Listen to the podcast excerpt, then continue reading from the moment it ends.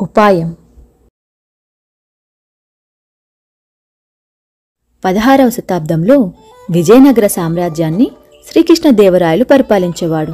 అతడు స్వయంగా కవి. అతని ఆస్థానంలో అష్టదిగ్గజాలు అనే ఎనిమిది మంది కవులుండేవారు. వారిలో వికట కవిగా ప్రసిద్ధి చెందిన తెనాలి రామలింగుడు ఒకడు. అతడు ఏ సమస్యనైనా చాలా తెలివిగా పరిష్కరించేవాడు. రాయల పాలనలో ఒకప్పుడు విజయనగరం పట్టణంలో దొంగల బెడద ఎక్కువగా ఉండేది. దొంగలు రాత్రి ఇళ్ళల్లో పడి దొరికింది దోచుకుంటూ ఉండేవారు.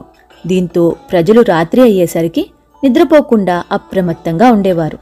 ఒకరోజు రాత్రి తెనాలి రామలింగుడు భోజనం చేసి తన ఇంటి పెరడు వైపు వెళ్ళాడు. పక్కన చెట్ల పొదల్లో దొంగలు దాక్కొని ఉండడం గమనించాడు. తన ఇంటికి దొంగతనానికి వచ్చారని గ్రహించాడు. ఇంటి లోపలికి వెళ్ళి భార్యతో కలిసి ఒక పథకం వేశాడు.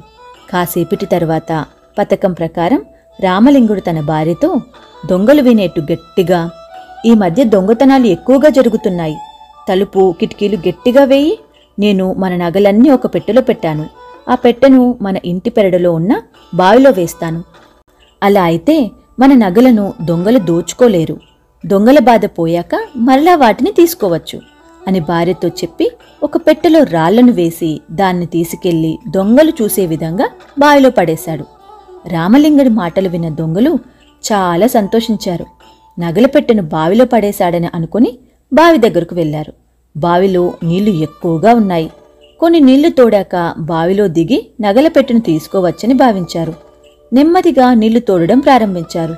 ఎంత నీటిని తోడినా బావిలో నీరు తగ్గడం లేదు. రామలింగుడు దొంగలకు కనబడకుండా వెళ్ళి దొంగలు తోడిన నీటిని పెరటిలోని మొక్కలకు మళ్ళించాడు. మొక్కలన్నీ నీటితో తడిసిన తర్వాత రామలింగుడు ఓ అన్నల్లారా ఇక నీళ్ళు చాలు. మీ పుణ్యమా అని ఈరోజు మొక్కలకు నీరు పోసే శ్రమ నాకు తప్పింది అని గట్టిగా దొంగలకు వెనుపడేటట్లు అన్నాడు.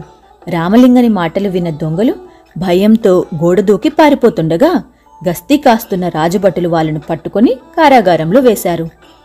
మరుసటి రోజు రామలింగుడు శ్రీకృష్ణదేవరాయల వద్దకు వెళ్ళి రాత్రి జరిగిన సంఘటనను వివరించాడు. అది విన్న రాయలవారు రామలింగని యుక్తిని మెచ్చుకున్నారు. సభలో ఉన్న వాళ్ళంతా కరతాల ధ్వనులతో రామలింగుడిని అభినందించారు. ఉపాయంతో ఎంతటి అపాయాన్నైనా జయించవచ్చు.